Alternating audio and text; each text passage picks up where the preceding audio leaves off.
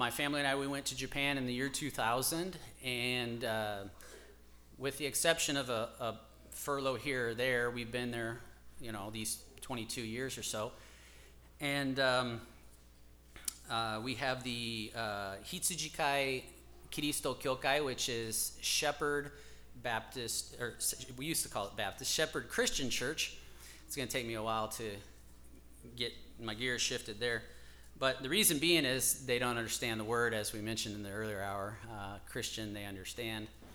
About the word shepherd, I didn't explain that, but our town is known for sheep. And when we went down there to tour around as God was laying that town on our hearts, we saw the sheep. We knew they had a sheep farm. They have a sheep museum, and they have a couple sheep farms, and they have signage all over town with cartoon sheep. It's kind of the theme of the town, and it's a big tourism draw for people to come in to see the sheep museum and so forth. Japan's kind of different though, because like if you go to a zoo here and you see the animals, you don't like, oh, there's a tiger, there's a monkey, there's a giraffe, and then you eat them. No, you don't. But in Shibetsu, you go to the sheep museum, then you can go over to the other building, and then you can have a feast. It's kind of different. But I noticed though that they had sheep everywhere in the pictures, the little cute cartoon sheep and so forth. But then as a Christian, it came to mind, there's no shepherd picture anywhere. They need a shepherd. And so I thought, not just speaking of me as a missionary pastor, as a shepherd, but the Lord is our shepherd. And I thought they need the Lord for sure, and they need a shepherd. And so we used that theme verse, the Lord is my shepherd, with them or on our brochures and stuff. And so that's why we have our church. That's how we came about our church name in 2008. And then I didn't realize it then, but I didn't know the sheep museum. It's actually across the valley from our building. On the third floor of our building where we live, we can see really good the majority of the town. And then across the valley up on another hill is the sheep museum. And then they have the restaurant and so forth, and gift shop and all that. And I didn't know this, Pastor, but we're Hitsujikai Kirisuto Kyōkai, or Shepherd Christian Church, but the restaurant is Hitsujikai no Ie, which means shepherd house. And so sometimes it's right next to it in the phone book. So, and they're calling, is this the shepherd house restaurant? They want to know the hours or something. I'm like, sorry, this is the church. But I had no idea when we named it that was that close. But yeah, it's been a blessing serving the Lord there, and a privilege, and we're looking forward to many, many more years, Lord willing, to serve the Lord there and share the gospel truth with people. Japanese is an interesting language. It's a difficult language. It is very much part of our life, and as I mentioned earlier, sometimes people ask me, how long did it take you to learn the language, or when did you learn the language? And I say, well, I'll let you know when I get. But it is an ongoing process to better ourselves at the language and to improve, so we can be more effective in reaching the people in Japan. But we're fluent to the point where we can do the work of the ministry and be used of the Lord there. I like to encourage other missionaries too. The Lord sent many my way. Sometimes phone calls and whatnot. Sometimes visits. But sometimes they're just trying to get into Japan to start a ministry, and they are faced sometimes with discouraging words from people. But I tell them, look, you know, if the Lord wants you here, doesn't matter if you're 40 years old already or whatever, you just come, and God can use you. I'd rather have someone personally, whether they're serving with us or in Japan somewhere, I'd rather have someone there that has a burden in their heart, a deep love for the people, and can look at someone and just smile and say, konnichiwa, and, you know, tell them, here, please read this, dozo yonde kudasai, and maybe they can't say a whole lot more, but that conveys. People can sense that. Rather than someone that can speak all sorts of Japanese and then their heart's not in it. So I would like to challenge you the same way in your neck of the woods here to go forth with that kind of burden, that kind of desire, just you might not know this, that, and the other, but just tell people what you know.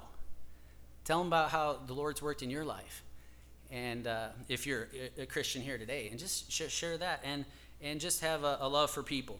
Well, in Japan, the language we have, I want to explain it. You probably won't understand it once I'm done explaining it. It's kind of like Buddhism, right? You can, in Bible college, we studied it, and the pastor who was teaching the class, he said, we're going to spend some time in studying this. We studied different beliefs and so forth. But by the time you're done, you're still going to be scratching your head saying, what is it that they believe? But the language is that way, too. It's difficult. Hiragana is... a system of 48 sounds. One of the kids, can you tell me how many letters are in English? Somebody? What is that? 26. Bingo. Give that guy a prize. No, 26. 48 in Japanese. A, I, u, e, o, ka, ki, ku, ke, ko, and so forth. It goes on and on. Ha, hi, hu, he, ho. Nani, nu, ne, no. You know, and then they have combination sounds and different things. So that's hiragana. That's used for their words. And then there's another 48 sounds or characters called katakana, and they're used for foreign words like my name, Aran, Alan Minx, Alan Minx. Or how about this? Jesus is Yesu. That's written in the foreign word. So, folks, this is another hurdle for reaching the Japanese. When they say see Jesus' name, Yesu, they think, I think subconsciously, foreign. It's just, it's sad, but that's the way it is. Kiristo, Christ, it's written in the foreign text. So that's katakana. Hiragana, katakana, and then kanji. Those are the Chinese characters. You ever hear those? Chinese, the mini stroke. It looks like some say chicken scratch. Now that's kanji. That's Japanese. Japan has imported that thousands of years ago from China, and that's part of their language. They need all that plus English. You know, ABCs. They use it every day in their language to function in their language. That's how it's a hybrid language in a way. So that's what we're up against, as Brother Overmiller was saying earlier, sometimes the words sound the same, but they're different meanings, and so you're dependent upon the context, or if you can read the kanji, the Chinese characters, then you can understand what it's talking about. We have that in English, though. How about the letter, the number 8, right? And then past tense of eating, right, is 8. Same sound, but we know through context, right, or how it's written or whatever. It's the same thing in Japanese. You have hair is kami, paper, like paper of your Bible, kami is, and then also God is kami. So, and there's more examples, you know, like chopsticks is hashi, and a bridge is hashi. And so you gotta use more than, you know, you gotta put your brain in gear, and so it's a challenge, but we thank the Lord that we have the opportunity to minister there, and we thank you for your prayers, and again, I'll just say I'm just thankful for the privilege to be able to meet with you today and speak to you today, and if the Lord lays it on your hearts to partner with us, that would be a huge blessing. I've really enjoyed just getting to know folks already. It's just been a good blessing, and I'm looking forward to the time after as well. If you have your Bible, let's look in 1 Peter chapter 3. 1 Peter chapter 3. By the way, the pastor was mentioning about the need for missionaries, for laborers in Japan. I just want to say, look at me for a second. I'm Japanese size. It's great. My wife is about here. Makes me feel tall. And she's Japanese size as well. Although the strange thing, her feet are very small. She has a hard time finding shoes in Japan. They don't have them that small. It's kind of strange. But I'll just say, if you're tall, don't count yourself out. If God wants you to go, he can use you too. I have friends that are 6 foot whatever. There was a missionary kid over there once that was 6'4" or 6'5", I think it was. So the good thing is the old Japanese houses were too short. I would make it through the doorway, but everyone else would take their head off, get banged in the forehead and have some serious injury. But now they're growing them taller now. I guess it's from the dairy and stuff or whatever they've introduced in their diet, but they have 2 meter tall doorways now instead of the shorter ones. So that's nice. So, but Japan is a wonderful country, and it's a privilege to be able to serve there. 1 Peter chapter 3, let's get into the message here. 1 Peter chapter 3 and verse 8. This message I've just entitled, Peter's Instructions to All Christians.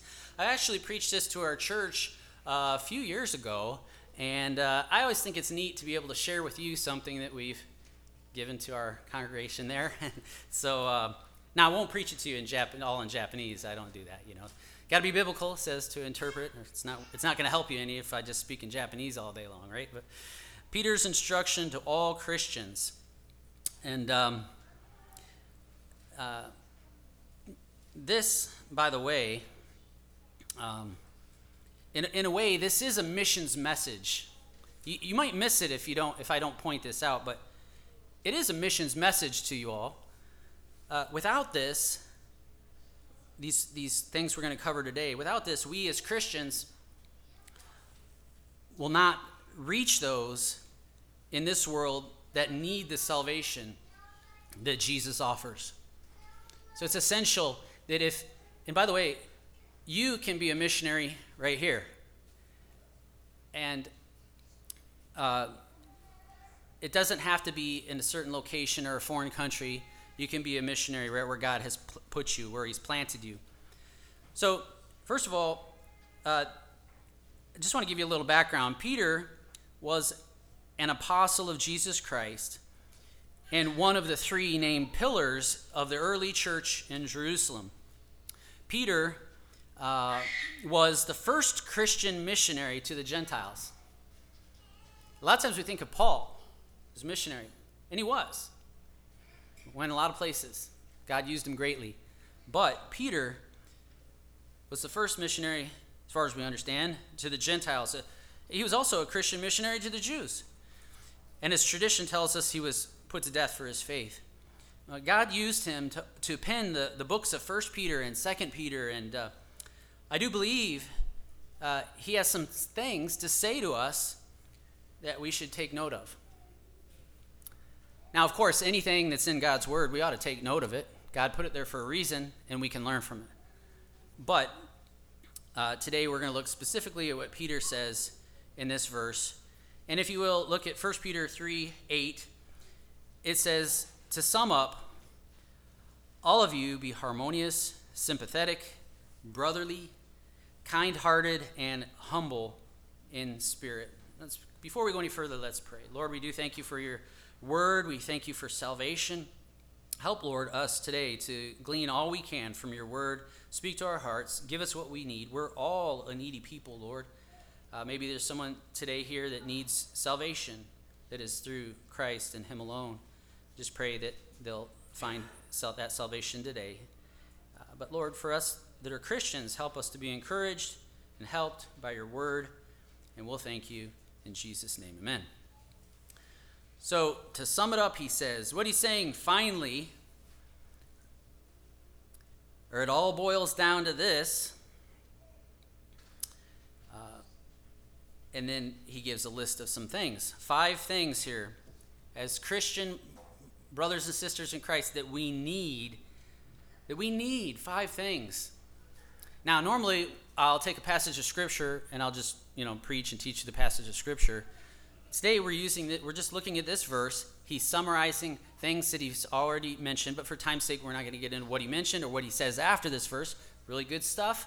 But we're just going to zero in on this verse and look at some other verses that have some of the same words as this to try to kind of dissect this verse and look at it in a microscopic way, if you will.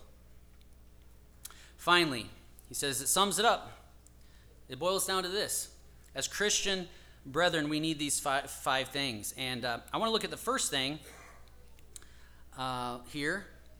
And we'll be looking at other verses that contain these words as well from this verse.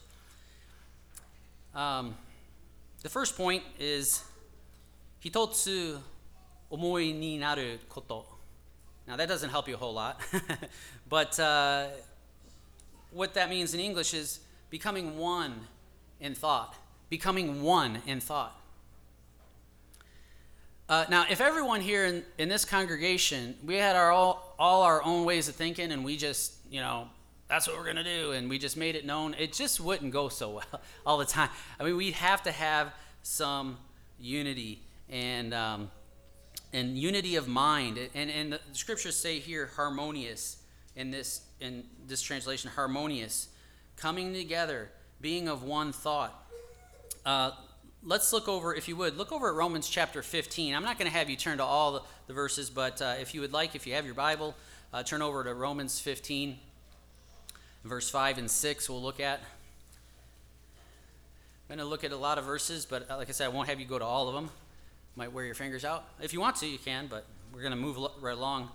Romans 15, 5 and 6, it says, "Now may the God who gives perseverance and encouragement grant you to be of the same mind with one another."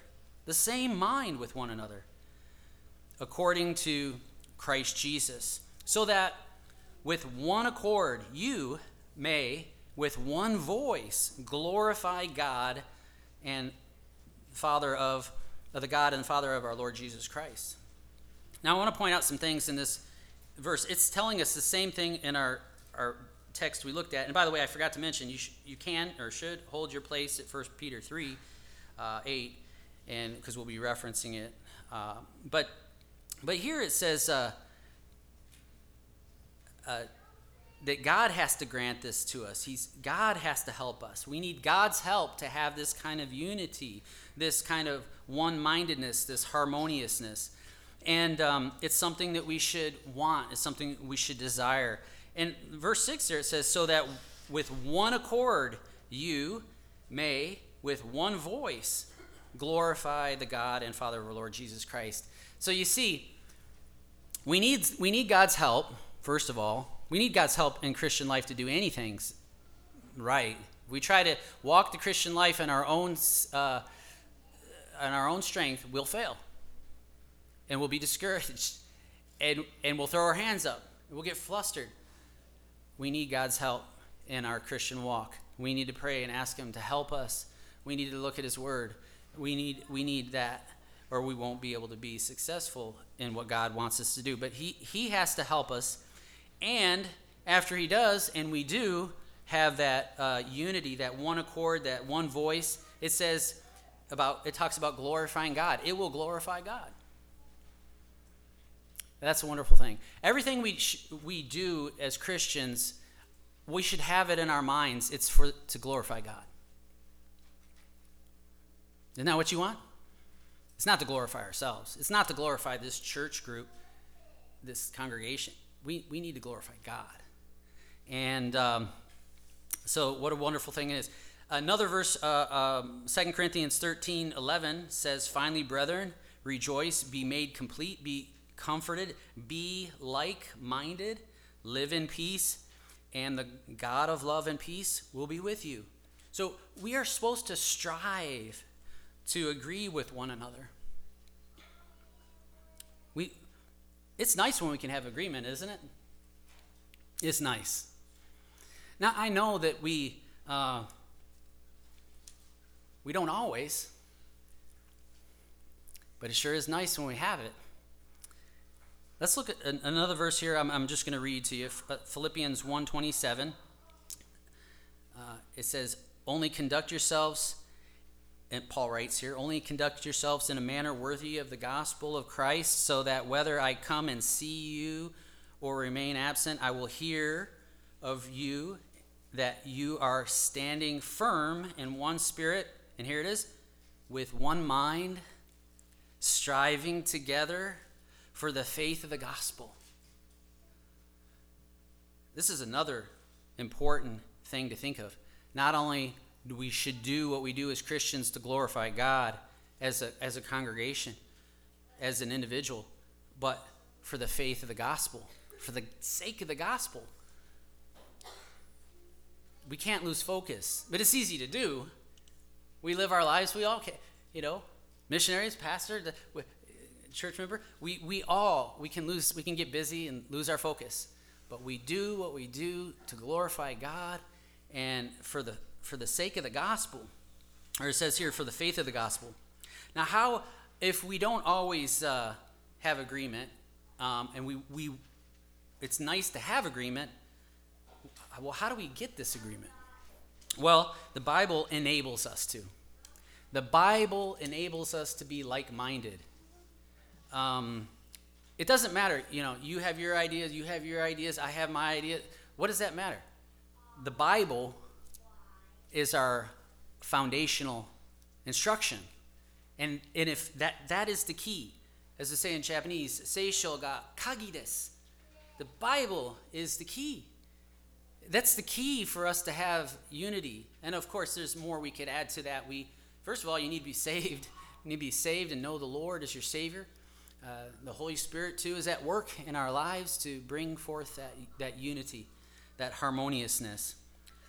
But let me remind you, what was said here, Peter said, to sum it up. So he had already said a lot of things. So he's bringing it to a summary here and saying these things. And this is the first one, to be harmonious. Now, realistically, do we always have that? Are we that way? No. So we're sinners. We're sinners, and we tend to do things that just are crummy. But with the Lord's help and with his word, striving together to have that unity, God can enable us to achieve some common ground, and that is needful. Now, mind you, too, when was this written? It was the early church. What was life like in the early church times? Was it a piece of cake? That's a funny phrase to explain to the Japanese, by the way. Piece of cake, or easy as pie. The way they have a way to say that. It means the same thing, but it's totally different. Asameshi mai desu. It means, I'll have it done before breakfast. That's what it means. So, piece of cake. But it's not a piece of cake living in the early church times. You think about the oppressiveness of the Roman Empire, how Christians were treated and persecuted and killed. You think about even Judaism, how they persecuted the early apostles and Christians and so forth. It wasn't easy. So, folks, now back to where we are now in 2022. I always say 2020. I don't know. It gets stuck in the brain, 2020, but it's 2022, right? Is it still? I think, yeah. We don't have it that bad. I mean, I don't think. We don't. It could be. I just want to encourage you. The Bible tells us it's going to get worse. But we need to, as Christians, focus on what God has told us to do, to keep up our testimony, to be a shining light, right, to people. I mean, we can't get so sidetracked by everything swirling on around us. Not to say that we don't care about it, we don't get involved. I'm not saying that. I'm just saying the priority for us as Christians is to do things like what this verse is telling us to do. Start there. And a lot of other things God will help us with in spite of. It's like Daniel in the lion's den. He had lions there. That's a problem. But what did he do? He just prayed, trusted the Lord, and God helped him through the problems. We might have some lions swirling around us, some problems, and we just need to keep our eyes on the Lord. And the second thing he said in this is sympathy. If you look at that, to sum it up, all of you be harmonious, sympathetic, sympathetic. So the Bible's saying here we need to have to be compassionate to one another, to have sympathy. In 1 Peter 3:8, it tells us this is what we need to do. We need to love the brethren. We can do this by having sympathy. Sometimes we, as Christians, we just act like, numero uno. Some of you know what that means, right? Numero uno, ichiban in Japanese. Number one, me first. And it doesn't matter. This is something that can be characteristic of a child. And we try to teach them not to have that attitude, right? I hope. You got to be considerate of others. But then, as adults too, we need to be putting others first. We need to be thinking of being sympathetic and having compassion on others. The Bible teaches us, look over at Hebrews 4:15. Hebrews 4:15. You can hold your place in 1 Peter there if you will. Hebrews 4:15. And it says, this is Jesus' example for us about being sympathetic. Hebrews 4:15. For we do not have a high priest who cannot sympathize with our weaknesses, but one who has been tempted in all things as we are, yet without sin. Now, folks, hey, Jesus set an example for us. He's been through things. In his earthly ministry, he went through a lot. Perhaps even, not perhaps, definitely for sure, more than we will, probably, and what he endured. But he set an example, and it says that here that he, being, speaking of Jesus, our high priest, who cannot sympathize, or he can sympathize with our weakness. And so he's sympathetic. We ought to one another be that way. Our hearts ought to go out to our fellow Christians in our church and our community, and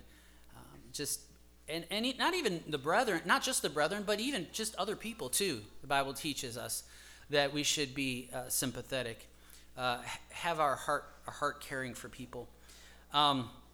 You don't have to turn there, but Hebrews 10:34 goes on to say something similarly, but it says next we can see Christians having compassion on others.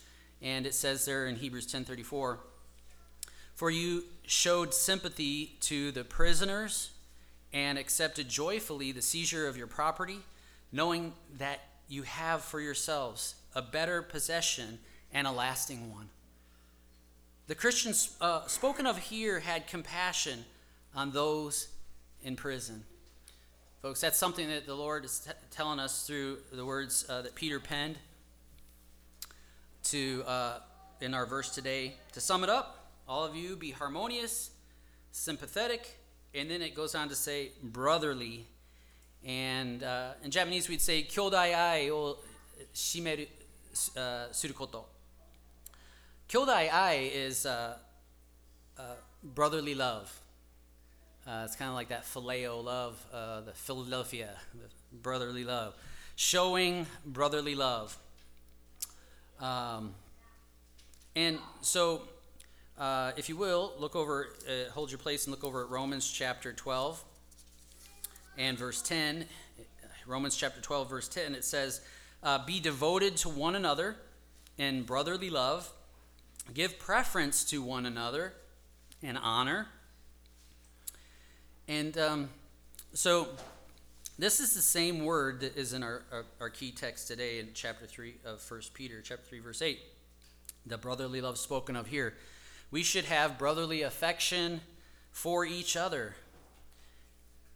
It's kind of hard to do if we're feuding, but it's something we ought to strive for. Now, I don't know you folks that well. Nobody's whispered in my ear some things that are going on. I don't know. I'm just a guest.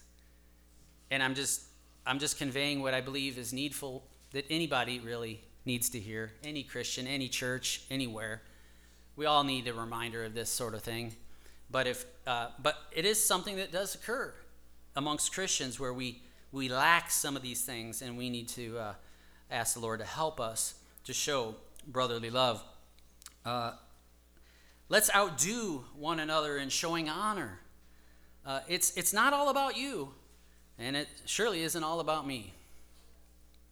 Give preference to one another. And wouldn't that be a blessing? It's just we all have that consideration for one another. Not fake, by the way, not fake, but genuinely care and have that brotherly love, have that concern. And if it's hard for you to muster up that concern, then you need to pray about it. Ask the Lord to help you with that. Ask him to help you. Say, it's sure hard, God, to love so-and-so. But ask the Lord to help you, and he will. We need to stop and think. If it's hard for us to love somebody, even amongst the brethren, do we ever stop and think that maybe someone else has the same idea about us?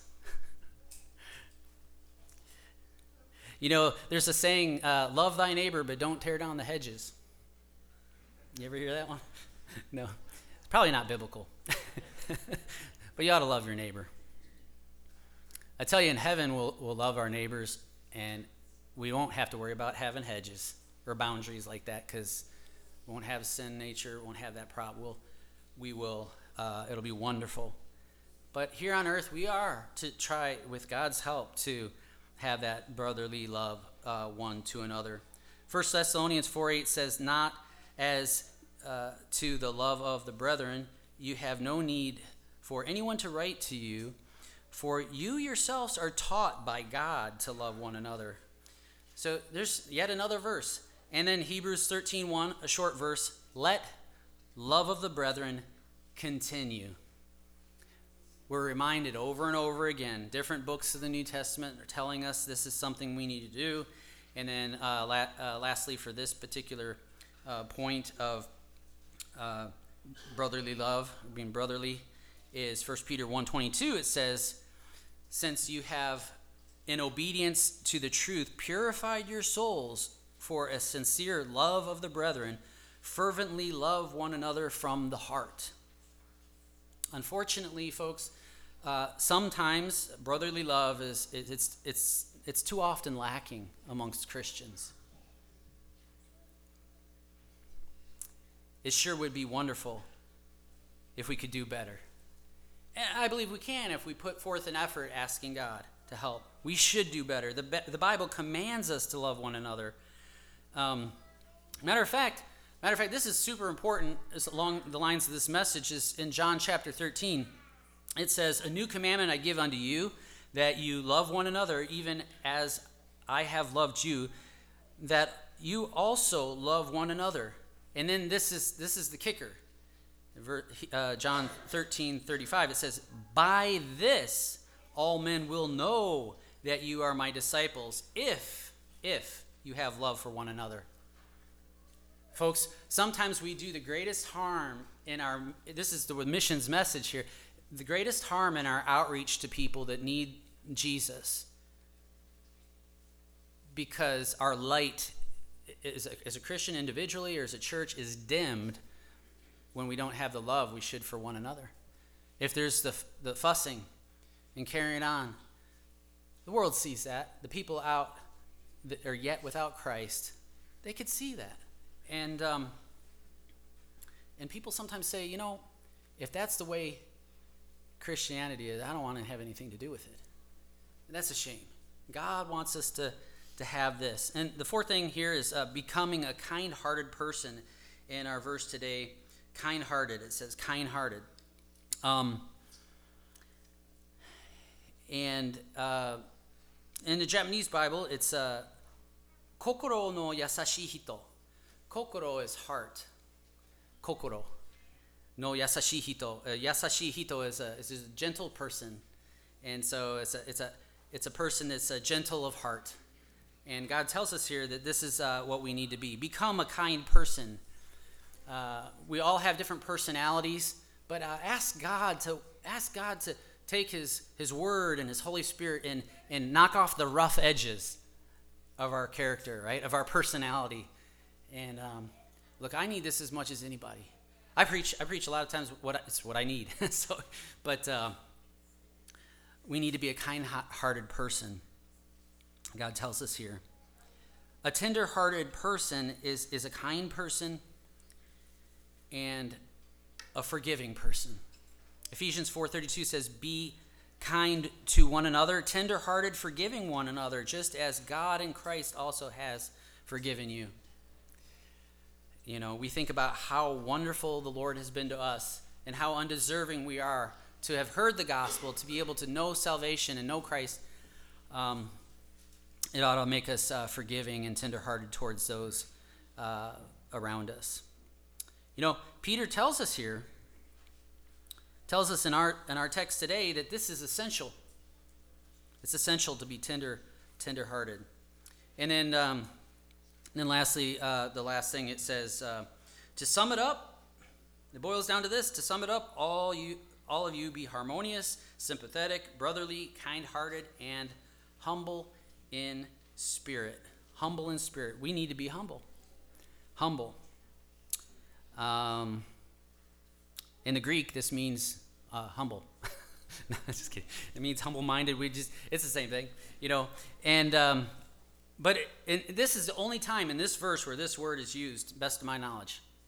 We're in the Greek where it says humble in spirit, and the root word here behind this. As far as I know, it's the only time used here. That doesn't make it any less important. It's still important. And we need humble Christians. So let's be humble. Let's be humble and show forth, like as Christ was humble. So now this word is only mentioned here this one time, but think about the opposite of it. What's the opposite of being humble, maybe? Pride, yeah, pride. And the Bible does confront pride numerous times and in many ways, telling us to be careful about pride. It definitely, the Word of God definitely tackles that issue about the sin of pride. So, contrary to that, though, the opposite, we need to be humble. So, we listed off a few things here today, and as we close, I just want to wrap it up and kind of package it, wrap it up in our thinking. Each item in the list that we read today, harmonious, sympathetic, brotherly or brotherly love, kind-hearted, humble, each of these things in the list, they hinge on one another, I believe. It hinges, they're dependent upon one another. It's sure hard to be harmonious, or in other words, you know, have unity in mind if you aren't sympathetic. And it's awfully challenging to have brotherly love if you're not harmonious or unified. It's you get the idea. You can't be tender-hearted if you aren't humble. So the only way to achieve this, and God wants us to achieve this, by the way, as he says, here, we sum it up, here it is with the Holy Spirit's help. We need God, and we need his help, and we need to ask him to help us. The verse, once again, 1 Peter 3:8, to sum it up, all of you be harmonious, sympathetic, brotherly, kind-hearted, and humble in spirit. And it comes down to all of us as Christian brethren to be having unity, sympathy, brotherly love, tenderheartedness, and humbleness. You know, in the next verse, didn't read this yet, but the next verse, 1 Peter 3:9, goes on to say, not returning evil for evil or insult for insult, but giving a blessing instead. For you were called for the very purpose that you might inherit a blessing. So I challenge you to read this chapter on your own time. It tells us a lot of what we should be like and what we shouldn't be like, and a lot of good stuff there. Today we just looked at the to sum it up part, but let us ask God for this in our lives. We need it. And I just want to challenge you, because we see the need even on the mission field. As a missionary, missionaries aren't immune to this. We need to strive too to line up with what God says here in the 1 Peter. And we need to work on it. It's something that we have to look at and ask the Lord to help us in these areas. It's part of just growing in our faith, in our walk with the Lord. When you get saved, when you ask the Lord to save you, you have eternal security with the Lord, salvation-wise. But that Christian walk doesn't stop there. We need to grow, and this is part of growing, when we can allow the Lord, as we yield to Him, to fine-tune these things in our life, to bring out these qualities in our lives, to be the Christian that God wants us to be. I've learned many things from the Japanese, by the way, people that aren't Christians, but some of them are very kind. They can put they can put Christians to shame sometimes, how kind they are, or generous, or humble. But of all people, Christians, we should exhibit that. That should be the Lord working through us and showing forth those wonderful qualities that God can allow in our lives. Let's pray. Lord, we do thank you for your word. We thank you for every bit of it. First of all, we thank you for salvation. And I just ask, there's someone that needs to come to Jesus. They don't know if they're going to heaven. They're not 100% sure of that. Help, Lord, that person to get it settled and to understand and receive Christ. But Lord, for those of us that are Christians, we are believers, help us, Lord, to not just speed through reading your word and just to get our chapter read for the day or what have you, but to really to look at what you say to do. And as we did today in this one particular verse, the things that you want us to be like, help us to show forth those things in our life. And we'll thank you in Jesus' name. Amen.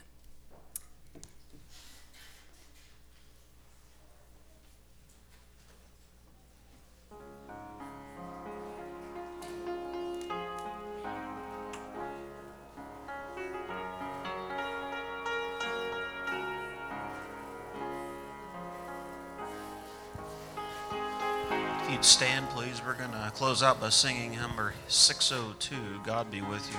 It's 602 in the hymnal.